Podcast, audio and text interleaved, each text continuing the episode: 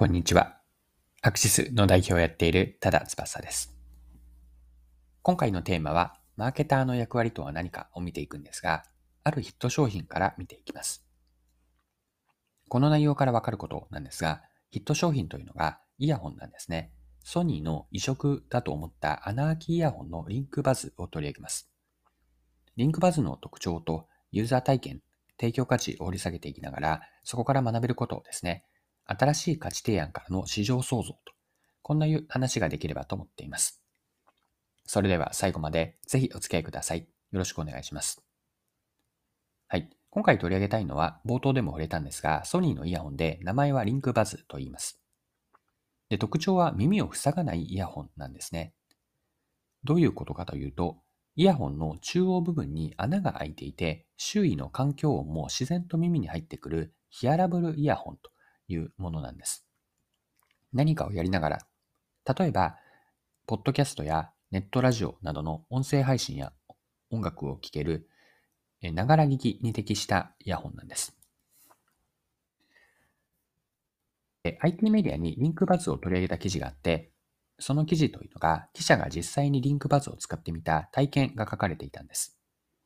記事のタイトルはソニーが放つ移植のアナーキイヤホン、ヒアラブル機器が再ブレイクしそうな理由です。でこの記事は2022年の3月の4日の記事です。で実際にどういう風だったかというと、これは記事からそのまま抜粋して引用します。筆者が試したところ、最大音圧は十分と感じる。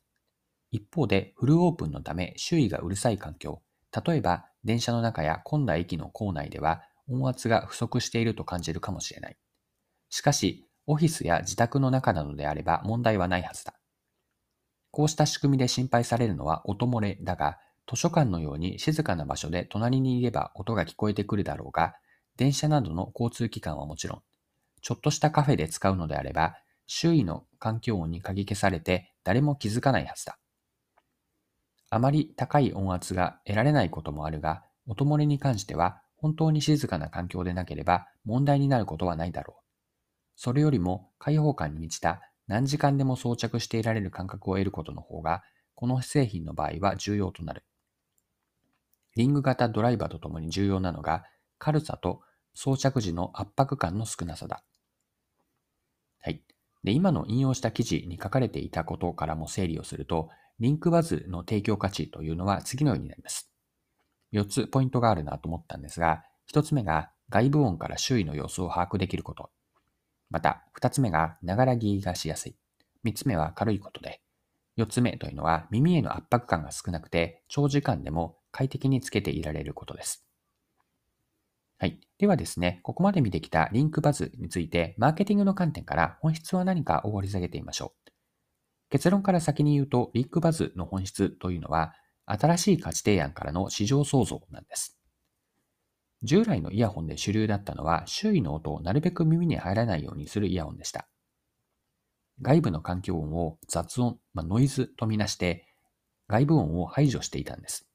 具体的にはノイズキャウンセリングという機能であったり、耳にしっかりとフィットする高い遮音性を持つイヤホンです。一方のリンクバズはこうした高遮音性イヤホンとは一線を画します。イヤホンにあえて穴を開け、外部の音が自然と聞こえるような設計になっています。今まで主流だったイヤホンとは真逆の発想があるんですね。でリンクバズはイヤホン市場に地殻変動を起こしたと言っていいかなと思っています。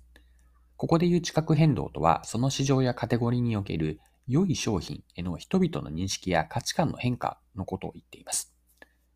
アナーキイヤホンのリンクバズは、良いイヤホンへの新しい認識として、周囲の音も自然に聞こえる。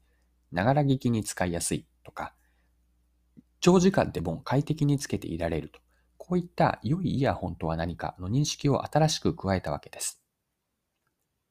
で、改めてなんですが、マーケティングの役割は何かというと、市場創造なんですね。まあ、市場を作り上げるという意味での市場創造です。市場が新しく生まれたり、新しいカテゴリーができるのは、今回の文脈で表現をすれば、新しい価値が提供された時なんです。マーケターに求められるのは、人々や企業からのこれが欲しいという明確なニーズに応えるだけではなくて、まだはっきりとは自覚はされていない人々の奥にある望みや不満を汲み取り、これがマーケティングでいうところの顧客インサイトと呼ばれるものなんですが、奥にある本音に応える商品やサービスを提案し、新しい価値を提供すること。これがマーケターに求められることなんです。お客さんに価値をもたらし続けて、提供価値にお金を払ってでも欲しいと思われれば市場が出来上がります。ここにマーケターの役割があるわけなんですが、今回のソニーのアナーキーイヤホンのリンクバズから学べることとして、今回こんな話をさせてもらいました。はい。今回も貴重なお時間を使って最後までお付き合いいただきありがとうございました。